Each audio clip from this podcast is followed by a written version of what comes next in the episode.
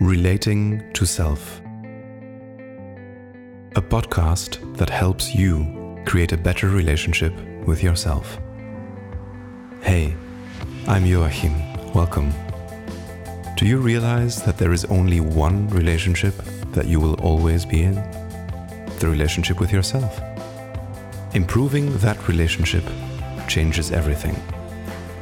On this podcast, I share my thoughts and I invite real people to have vulnerable conversations about how they relate to themselves and what we can learn from that. Today's episode is very special. I get asked questions by Troy. Enjoy. Hey, Troy, you're back. It's an honor. So, um, for context, you were on the podcast in episode three, which is in the very beginning, uh, and that's been a while ago now. That's that's kind of interesting, and I remember you clearly expressing the desire, almost as soon as we finished the interview, that you would like to interview me from my podcast, and I thought that was a really interesting concept. It's also interesting because at least two other people have asked me the same thing. So mm. I'm very curious about exploring that. And that's why we are here today. I have no idea what's going to happen. You're going to ask me questions and we'll see where it goes. Beautiful, amazing. It's an honor, and thank you so much for being up for this. Uh, it feels like a privilege and a little bit of pressure after speaking to people who have enjoyed your podcast so much what would we ask Jay and what would we like to find out about Joachim? So it's ah. great to be here. So, am I right in saying that this is actually kind of like already a developed effort on your part? It's not just your own curiosity. You've actually talked about this with other people and have kind of like brainstormed good questions and stuff. Uh, yes, indeed. The question I'm going to, well, I think I'm going to begin with, it kind of came out naturally. But yes, I've spoken specifically to a fan of the podcast, and she expressed interest in questions she would like to ask you too. Beautiful. I love it. Bring it on, Troy. Wonderful. Okay.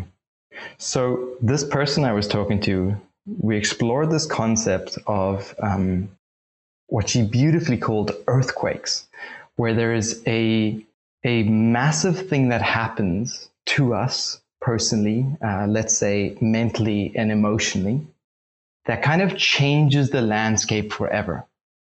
It has a big impact, and whether it's negative or positive, or whichever way it's labeled, there's a big shift which is extremely noticeable.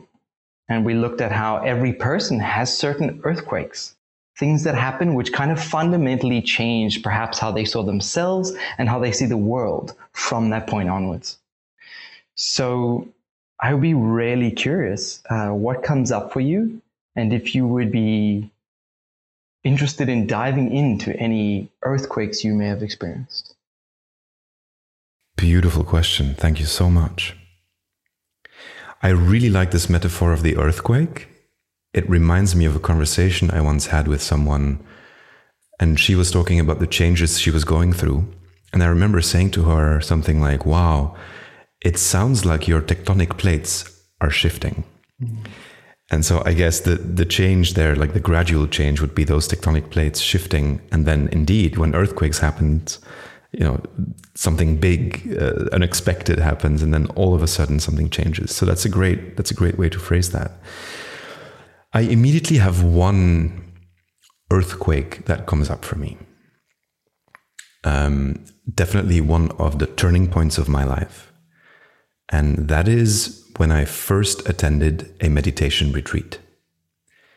So, for context, I had been reading about meditation and hearing about meditation and even kind of like dabbling into meditation for years, if not decades but I was never able to have any kind of consistent practice. And so I had very little benefits from whatever meditation I engaged in. I didn't really get it, you know. And then one day, I think that must have been around perhaps five or six years ago, I'm not entirely sure, I decided to dive into this for real and I booked a meditation retreat a whole week.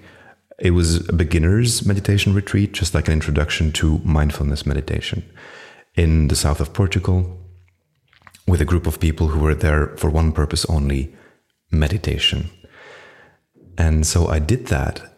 And I remember, I think it was the, the fourth or the fifth day of this meditation retreat, that I woke up in the middle of the night with a gasp, like a, a loud breath of air that was like exploding from my body. And I kind of like shut up in my bed and I was like, it's like, what was that?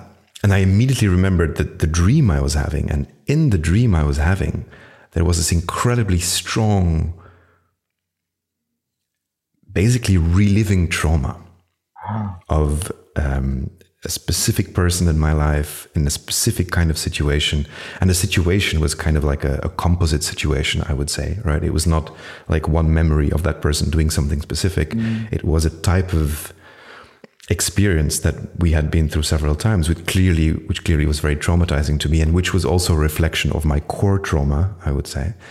And so that came up so strongly in that dream, and it felt like a release of some kind. It felt like something I suddenly remembered, something that I would say now in retrospect was like stuck in my body, and I had no idea it was there.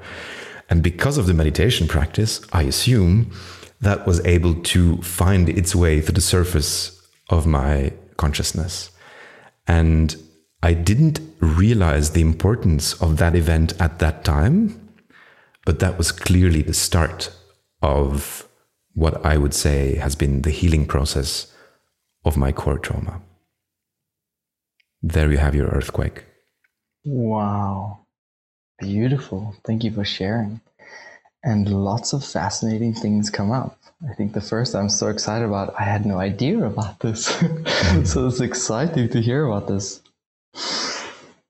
Wow. Okay. Can I ask you a bunch of questions kind of dissecting this? Because I see so many interesting pieces. The floor is yours. Wonderful. What a privilege. Okay, I would like to start at the basics. Um, what was this meditation retreat and what were the activities? If we think about around about the fourth or fifth day, there perhaps were some shifts. What had you been doing from the beginning? Thinking about particularly other people who perhaps um, they aren't getting it, as you phrased, for themselves right now. Yeah, beautiful. Um, as far as I remember it, because this has been a while. Um, so, as I said, it was an introduction into mindfulness meditation. So, we started with um, some lectures basically about what mindfulness meditation is, how it functions, uh, and then we did some exercises. I think starting very simply, just by breathing, perhaps, and then just sitting with open eyes, maybe sitting with closed eyes. Those kind of like very, very basic practices until going into what I would call like simple, basic mindfulness meditation, which is mostly just about noticing when you have a thought, letting the thought go, going back to the breath, and just repeatedly doing that. And so we did that for five or six hours per day, I think. Um, and then very gently over the course of the of the week, there would be an addition of concepts such as like the the roots of this kind of meditation in, in Buddhist practice, where it came from, and then also practicing things like more compassion meditation, self love meditation, and going all the way up to holding space inside of yourself for people that you feel you have tension with, right? Holding space during meditation for um, certain unresolved tensions that you hold. And I don't remember exactly at, at which point my earthquake happened, but I think that was a, an overview of what we did that week. And of course, uh, related to this, it was not just meditation. We were also kind of secluded from the world. We were in a meditation center in nature. There was nothing else around us, just hills and nature. So, besides meditating, the only thing we did was going for walks in nature. And also, all the food we had there was prepared on the premises from uh, vegetables grown in the garden. Um, it was all vegetarian. So, the whole context around this was also very much like a retreat. It was not just like as if you would be at home in your in the city where you live and then you go to a meditation center every day. No, the, the whole thing was really pulling you out of society in your daily life and then creating space for for this to to happen. Beautiful. And this sounds very similar to um, Vipassana. Is this does this have similar roots? Was it a Vipassana, or you talked it, it flowed out into something else? Yeah, it was definitely not a Vipassana. I've never done a Vipassana, so I okay. don't really know. I've, I've heard about it or I've read about it. This was really something that was very basic, and there was a lot of talking involved. Like the person who led it okay. was kind of like taking us by the hand, and it was basically almost a continuous guided meditation right? So definitely not a vipassana. Beautiful. That's great. That sounds so helpful. Such a nice bridge. And for people who don't know, um, vipassana is kind of the one of the core basic Buddhist retreats, I guess, where you go together for either a weekend or 10 days or a month or longer, where you don't speak and you don't make eye contact with anyone else and you give up all of your belongings. And from morning to night, you are meditating um, exactly the meditations that Joachim was talking about at the beginning, really sitting and breathing and getting in touch with what it is you are, uh, what it is that's happening inside of you. So go for it.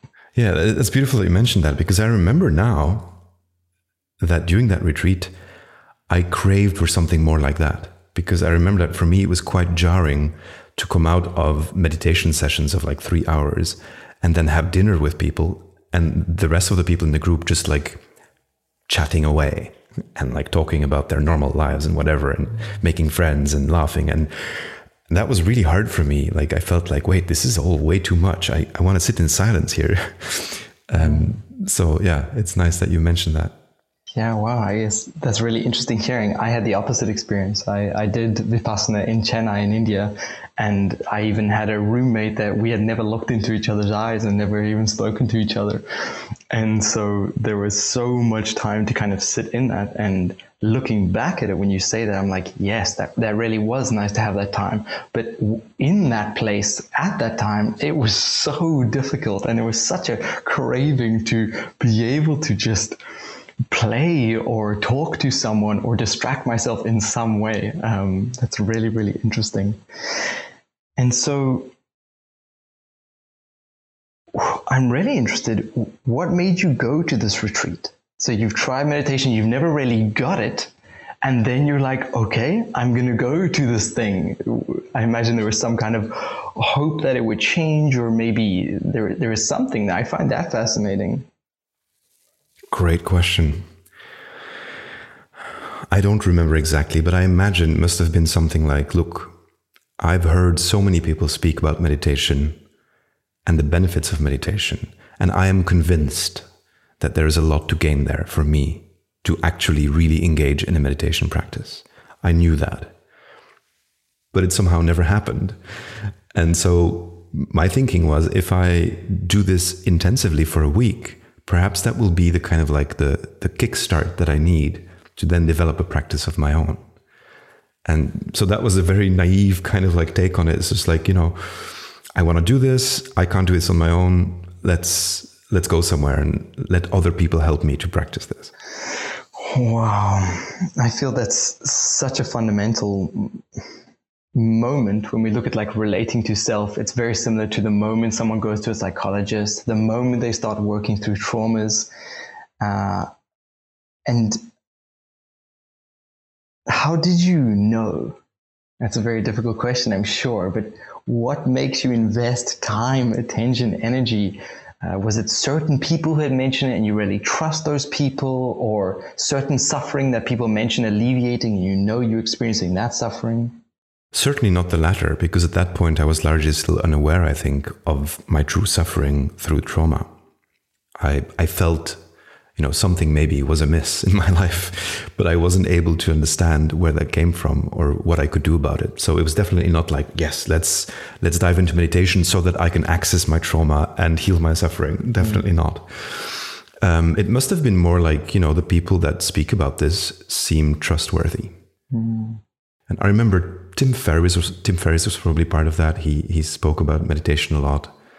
Um, I think at the time, perhaps I already had tried some Headspace as well. I think Headspace was already kind of like popular around that time, and I think I might have tried it before I went there, but then also you know didn't feel that it could could really keep it up.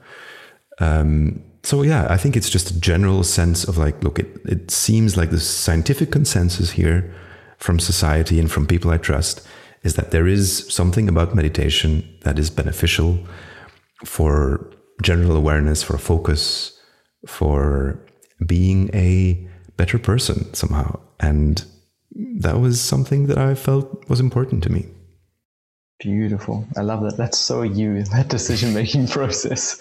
And uh, you mentioned Headspace, just for anyone who doesn't know, that's a meditation app by Andy Puddicombe, which is um, highly recommendable to people who have never tried and want to kind of uh, just dip a toe in. He makes it so accessible. You mentioned holding space for people you have tension with. That was a quite an important moment for you during this meditation retreat. Can you tell me more about that? I think it was part of the um, the day when we dove into what I would perhaps call unconditional love meditation. This idea that you know you can you can feel love for yourself and the world and everyone without there needing to be a specific way in which people show up or act or anything like that. And then we were invited. I don't remember exactly what the invitation was there. I don't remember if it was specifically like, hey, how about you now focus on someone that you feel tension with and you try to feel universal love for them or something like that?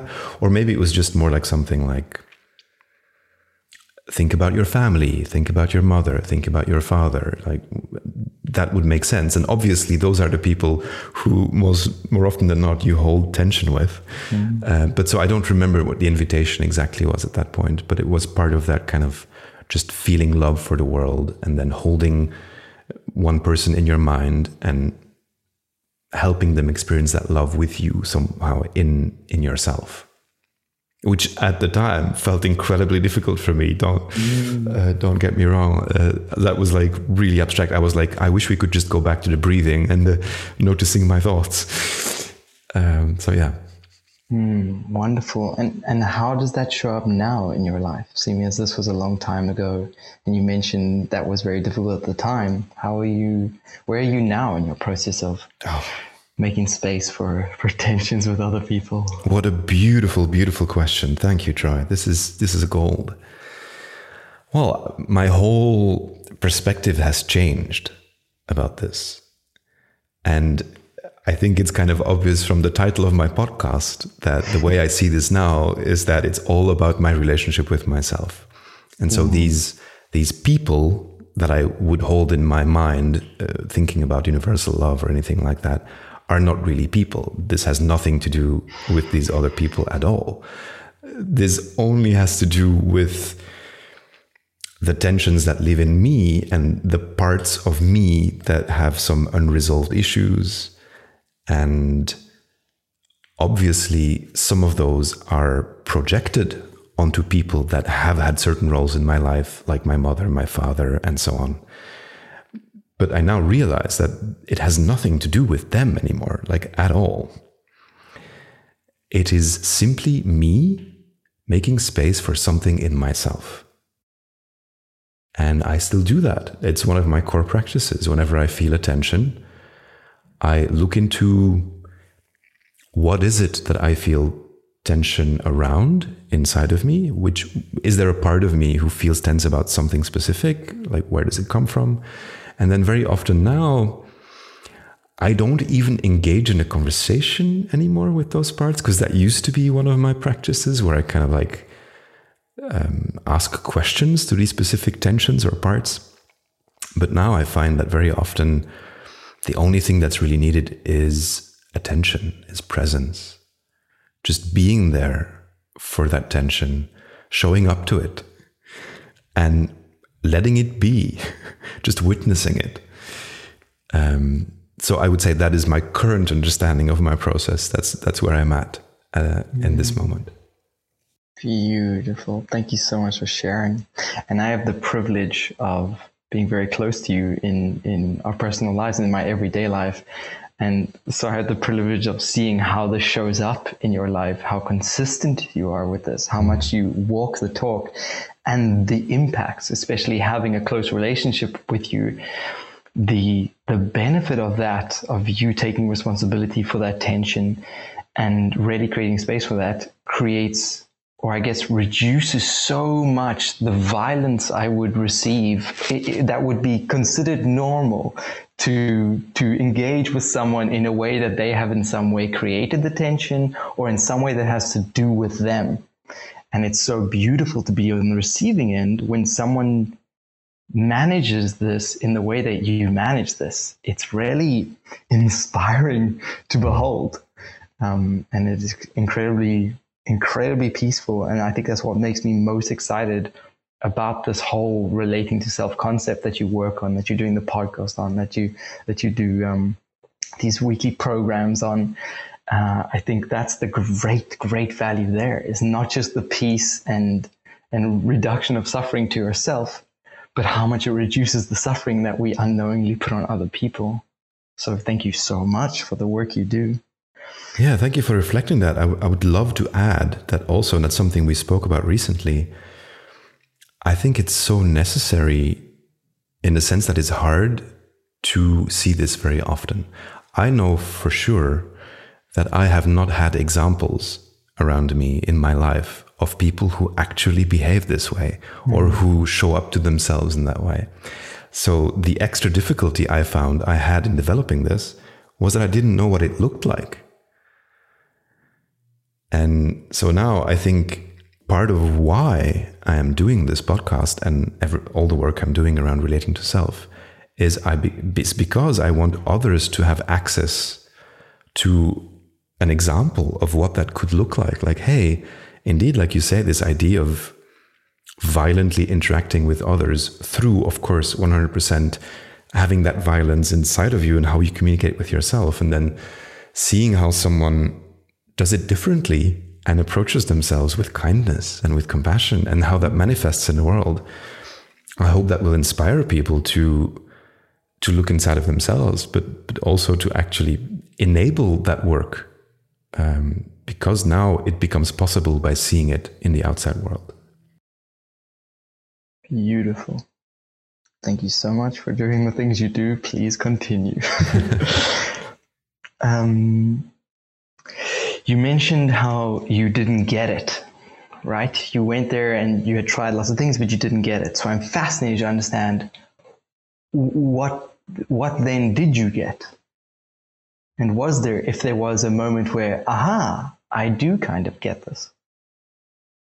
Hmm. I think there's two aspects there. There is the um, the technical aspect of habit creation, I would say, and then there is the deeper understanding of the why. And I would say going to this meditation retreat obviously helped me with the first one. Meditating daily. And then because I already knew that meditation was meaningful and helpful, I wanted to engage it in it more often. So it's it indeed kickstarted my own practice, my own habit of meditating daily that's uh, I would say the the practical technical aspect of what I got. Like ah yes, now I can do this. It's it's become more easy for me. The other part was more difficult and I needed more time for that because as I told you, this earthquake moment of of waking up in the middle of the night with this huge release of of trauma, um, I I couldn't really make sense of that that quickly. I don't remember exactly how that transpired afterwards, but I'm pretty sure that months after that initial earthquake, I was still kind of picking apart what that meant and trying to make sense of it. And so my understanding of wait, meditation is a tool that puts me in a state of mind in which apparently tensions present in my body or subconscious can find their way to the surface just by giving space that was an understanding that came much later. Mm. So in the beginning, I was still just going through the motions of like, yes, I'm going to meditate every day. because I know it's beneficial. So let's do it. And of course, it on a superficial level, it helps if you just sit down and breathe for a bit. You feel calmer, you feel a bit more grounded, you feel more focused, whatever it is. That was beneficial in itself, but that was not the true benefit of meditation. And it took me much longer to come to the conclusion that indeed that was part of that. Wonderful. I can see I'm, I'm formulating a question that I would like to ask you as we come to wrap up this, that will come back to this. Thank you for that. So before I come to that, I want to touch really lightly on two massive, massive, massive concepts that you mentioned here, which I think when we talk about relating to self, when we talk about earthquakes, these are the things that change everything. and this is something that everyone creates, I guess, their unique process for, for engaging in. So the two concepts were um, your core trauma, and then the second was the healing process. So I have a lot of uh, specific questions that, I, that part of me kind of wants to dive into, but I'm not going to do that now. Perhaps uh, if people are really interested in this and you feel comfortable in the future, we'll, we'll dive even deeper. But right now, what if someone, what if this is the first time someone's heard core trauma and it's the first time they've heard healing process? What what would you speak into around this? Why are these important? What impact do they have? And what potential benefit is there to getting acquainted with these things?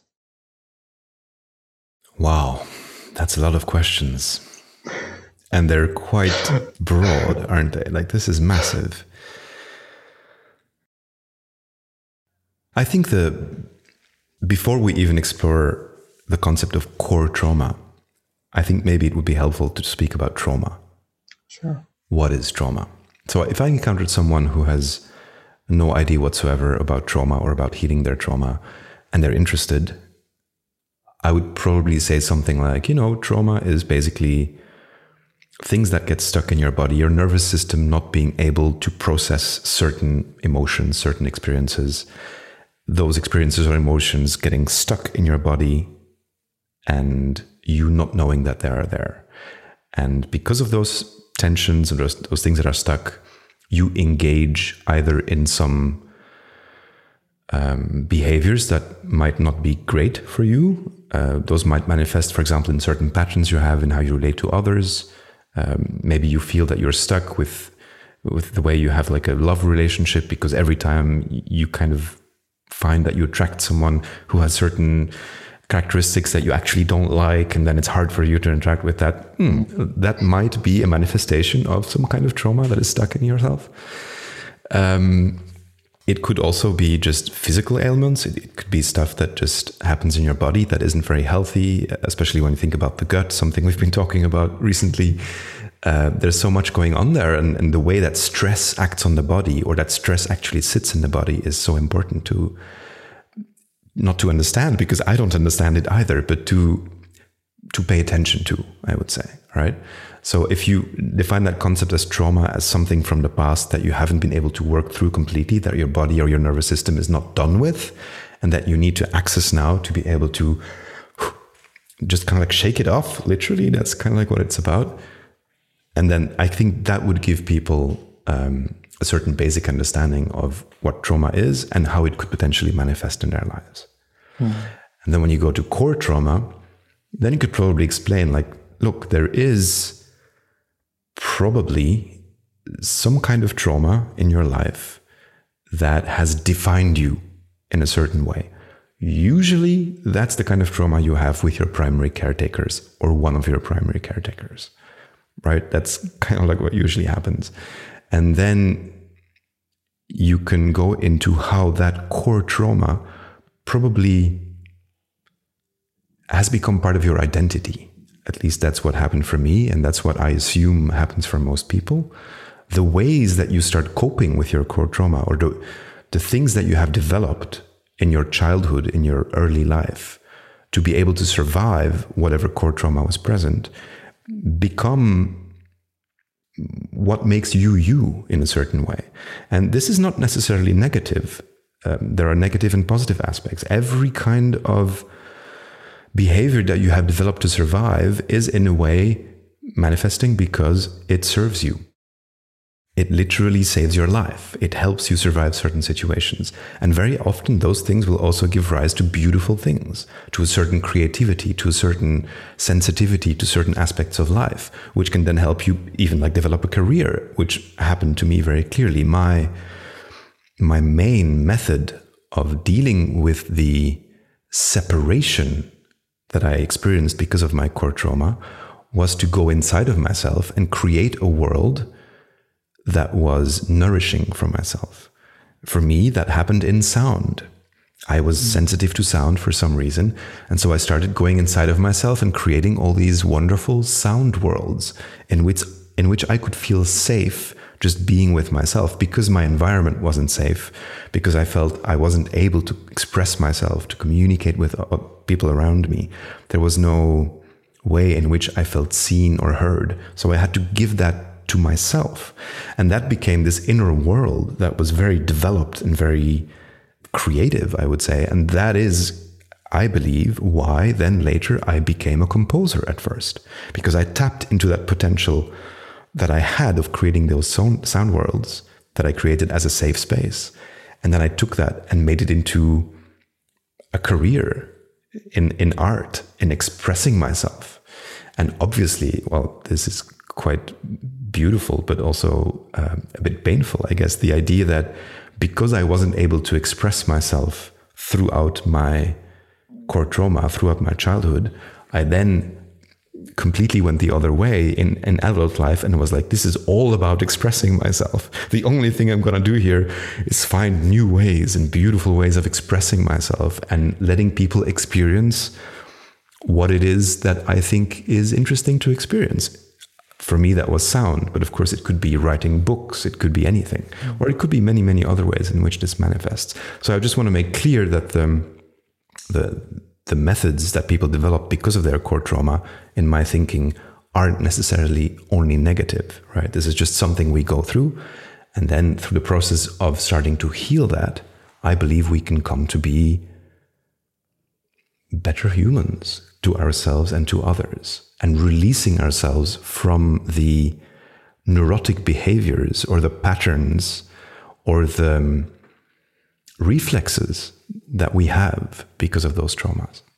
Mm, wonderful. I love that you go there pointing to the neuroticism of that, uh, that how something as you described so beautifully using music or creating the safety around this internal world of sound and the particular you chose sound as the particular journey to use that for how when that is completely subconscious when that is completely automatic and you don't have a distinct um, like almost tangible relationship with yourself, that can become so destructive. It can create so many, so much anxiety, so much stress because the idea of using that thing or letting that thing go is wrapped up so tightly in healing your trauma or in providing you what you didn't have.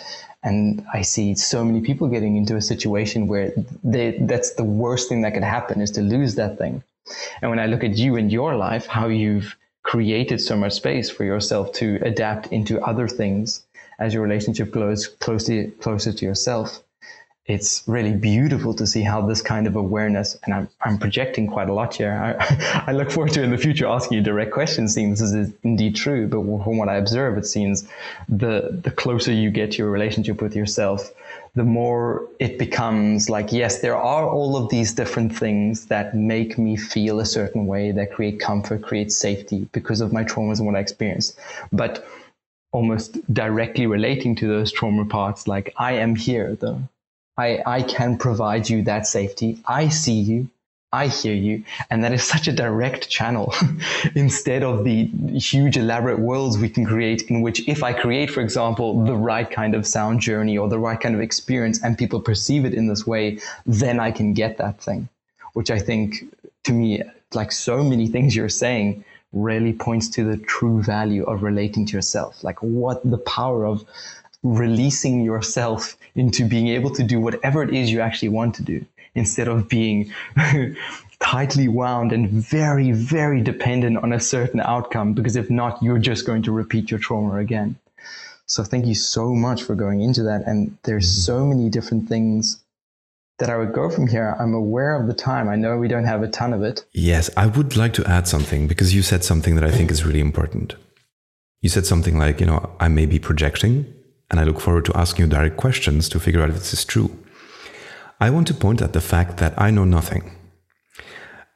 Everything I'm telling you now are stories, right? I have all these stories about how I developed myself, what happened, why, how I healed myself. All these things are basically projections of myself about myself. Yes. So I think your projections are one step further removed. And if you ask me direct questions, the projections will get closer to who I am, but aren't necessarily true. And I try to keep that in mind always. I try mm. to have this awareness of like, look, my story of self is exactly that. It's a story of self. It's a story of what happened to me, what I remember, how I overcame that, you know, the, the hero's journey of my life, basically. And I want to make very clear that this isn't necessarily factual. This isn't necessarily true. But I believe it's important to own my story. And that is something that I have only recently learned. In the past, I was so confused about this because I often thought it's important that we deconstruct the stories. And it was some kind of like a search for truth, mm-hmm. a search for like what is what is truly true. now I'm much more comfortable with the idea like, well, maybe there is no like true truth underneath all that. Like what exactly happened, we can't we can't possibly remember, we can't possibly know. But what is important is that my story is mine and I have to own that story and I have to own how I treat myself. And there lies the power that we have over our lives is how we rewrite our own story. Beautiful, Jay. Beautiful. I'm so glad you speak into that. It was something I was going to mention that the the benefit of hearing these conversations isn't that you learn about Jay's life or learn exactly how he relates. It's that you get some kind of permission to look at the, your own difficult things and be like, hey, that guy seemed really like allowing. He seemed really gentle. He seemed really kind to that part. And that's exactly, I think, what you're speaking into now, like the benefit of what can come from that, which is so, so, so powerful. And on the receiving end, that completely makes sense. What you're saying about we really, really have no idea. And I see also for myself, like it doesn't matter. Like I, I, would be happy for you to completely make something up that you thought wasn't true. If it helps me be gentler with myself, if it helps me reduce the violence towards myself and others around them, that's great in my perspective. Yeah, I guess the, the thing I would say is always find your path, find your way I think what you what you say is beautiful. This idea of like being more gentle to yourself, being kinder to yourself. I think that's a good guideline.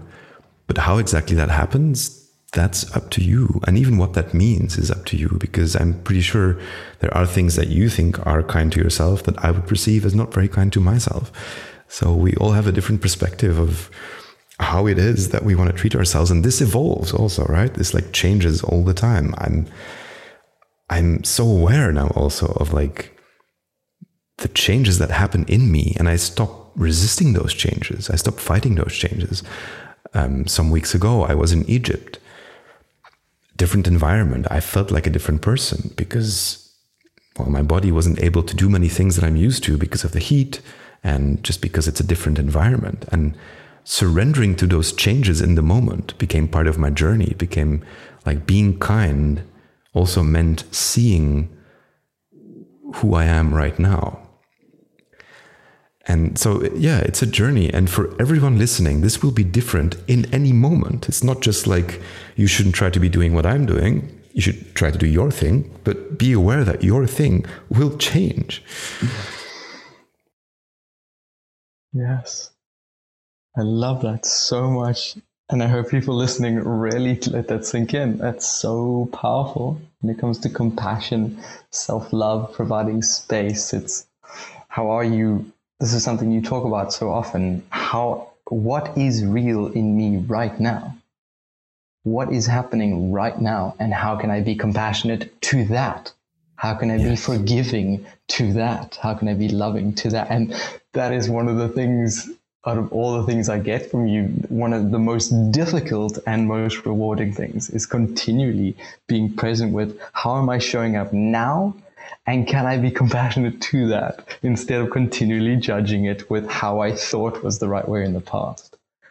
So true. And this this brings us back full circle almost because this, I would say, is the essence of mindfulness.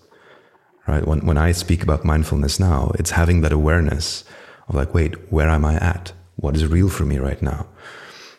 Not getting lost in stories about myself, but trying to remain in the moment, trying to be true to what is. And like you say, that is so difficult. it is the one practice that we will have to go through for our entire lives, I imagine. Mm, absolutely.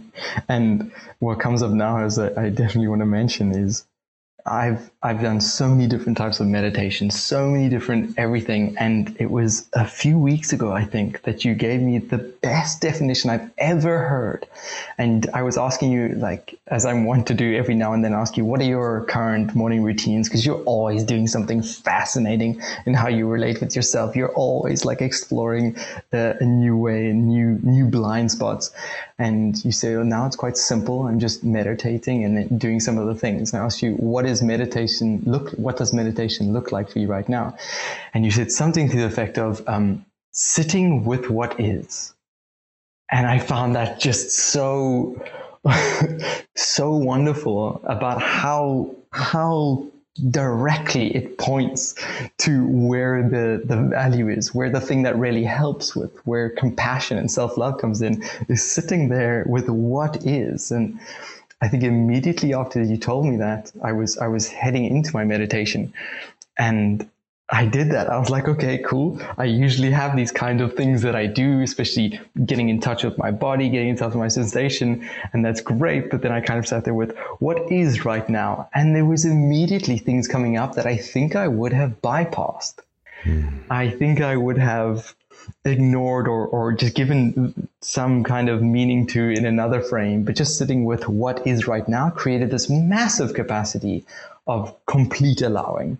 Like and then a, a beautiful gentle curiosity in like okay sh- show me troy what what is right now? What is happening? And that stuck with me. And thank you so much for that. Yeah my pleasure really i would like to uh, there are so many things I would love to dive in deeper. I'm not going to do that now. we can do this time. again sometime, Troy. Wonderful. I would like to, though, wrap up before I give the last word to you. Um, we've been to so many places, so many really deep, impactful places during this uh, conversation. I think if I was listening to this, what I would really love to finish to to kind of end with or understand once leaving this is are there any really simple exercises that I could implement into my life? You spoke so beautifully about habits and then the why. So in either of those two, what exercises would you give to people? And if I may, this is so me to just keep adding on more and more and more. I apologize, but I accept me and I allow it. um, there was two specific things that I would probably, well, I would love to have exercise around. The one was basic meditation. What would an exercise look like? Look like, and then sitting with these tensions that we first looked at as sitting with tensions about other people and then we dive deeper into no sitting with tensions in yourself that you're projecting on the world around you. Hmm. thank you for that question well i think the, the first one is really very simple and i'm just going to iterate what everyone always says the simplest form of meditation for me is just sitting and breathing and kind of like paying attention to your breath And that could come in the form of paying attention to where you feel the breath. Is it your nose? Is it your belly? Whatever happens there. That could be like paying attention to your rhythm of breathing, to the depth of breathing without trying to change anything. And then once you kind of have done that several times, I would then add the very simple layer of indeed noticing when you're distracted from the breathing, noticing where your focus is going. Am I still paying attention to my breathing? Oh no, I was thinking about the laundry that I have to take out. And then just returning to the breathing. I think that would definitely be the place where I would start. And I think indeed, as we mentioned before, Headspace does that very, very, very well and is great. So if that's what you want to try, um, give that app a shot for sure. The other thing, sitting with the tensions. One very, very simple practice that I think anyone can always do um, is what I call my forgiveness ritual. And it's really about that, but I guess it's phrased a bit differently. And it's extremely simple. You just sit down, you make it a ritual. So, uh, in this, in, maybe this is um, not necessary, but I'd like to quickly say that rituals are things that you uh, bring your attention to, things that you have an intention for, and things you do repeatedly. With that framework, things can become ritualistic, right? So it's nice to to have that framework in mind when you do these things. Do them repeatedly, do them with a specific intention, and do them with attention, like be really there when you do them. And so sit down, take a piece of paper, write down, I forgive myself, I forgive myself, I forgive myself. Then tune into your body or your mind or whatever feels comfortable for you. Mm. And whenever someone or something appears that you feel tension around, immediately just write down, I forgive Troy. And after that, write down again, I forgive myself because I feel that forgiveness is as much about me than about the other person because it's always an interaction, right? It's always a dance. If there's something unresolved, it's because you both weren't able to resolve this. So I will go like, oh, Troy comes up. He said something last week. I felt some tension. I forgive Troy. I forgive myself. Next person. And just keep doing that until the paper's full or until you, until you run out of people to name. And then I just end with again, I forgive myself. I forgive myself. I forgive myself. That's the first step. The second step is then I take that paper and I just read it aloud. And that's one of my core practices that I that I like to give to people is like the, the power of the voice. This idea of voicing things. Writing is beautiful, is wonderful, but for me, making it heard in the world, transforming that into sound, into vibration, literally in the world, has a much bigger impact for me. Just there's different levels there. I'm not going to go into that now, but like hearing myself say those things is powerful. And I just read the paper. I forgive myself. I forgive myself. I forgive myself. I forgive Troy. I forgive myself. And I just read that like slowly and without any kind of extra practice there, just reading it and hearing it. And that's it. And at the end of that, I'm done with this ritual. And that is a beautiful and simple way, I think, to start accessing the tensions that we carry inside of ourselves and trying to release them. Wonderful. So powerful. So powerful. And I love how indeed it was you in your meditations that sparked this change in me of beginning to say things out loud and I've now come to the point where it is quite regular for me to speak out loud to myself, especially if I'm stressed, like, you're okay, you're okay, I love you, and we're safe. And the impact this has is incredible. So I was slightly resistant to this at first. So I think I want to say to anyone who feels slightly resistant to it, if you feel a curiosity, um, I would highly recommend playing with it and giving a shot because it can have some some surprising, surprising outcomes. Beautiful. Yes. Let's bring this to a conclusion. Troy, thank you so much for doing this. I enjoy this. I think it is meaningful. Let's see where this goes. I have a question for whoever is listening to this.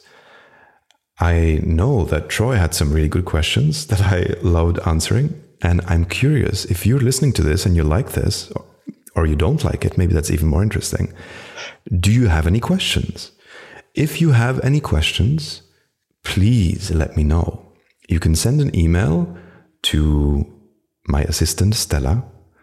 Uh, you can reach her at stella at relatingtoself.com. So that's S T E L A at relatingtoself.com. Just send her your questions, and then I will find a format to answer them in some way. I don't know how yet, but we'll figure it out. Troy, thank you so much. Have a wonderful day, and until next time. Mm, thank you so much. Speak to you soon. If you've enjoyed this conversation, please subscribe to the podcast. You can also read more of my thoughts on Twitter. I will post a link in the description.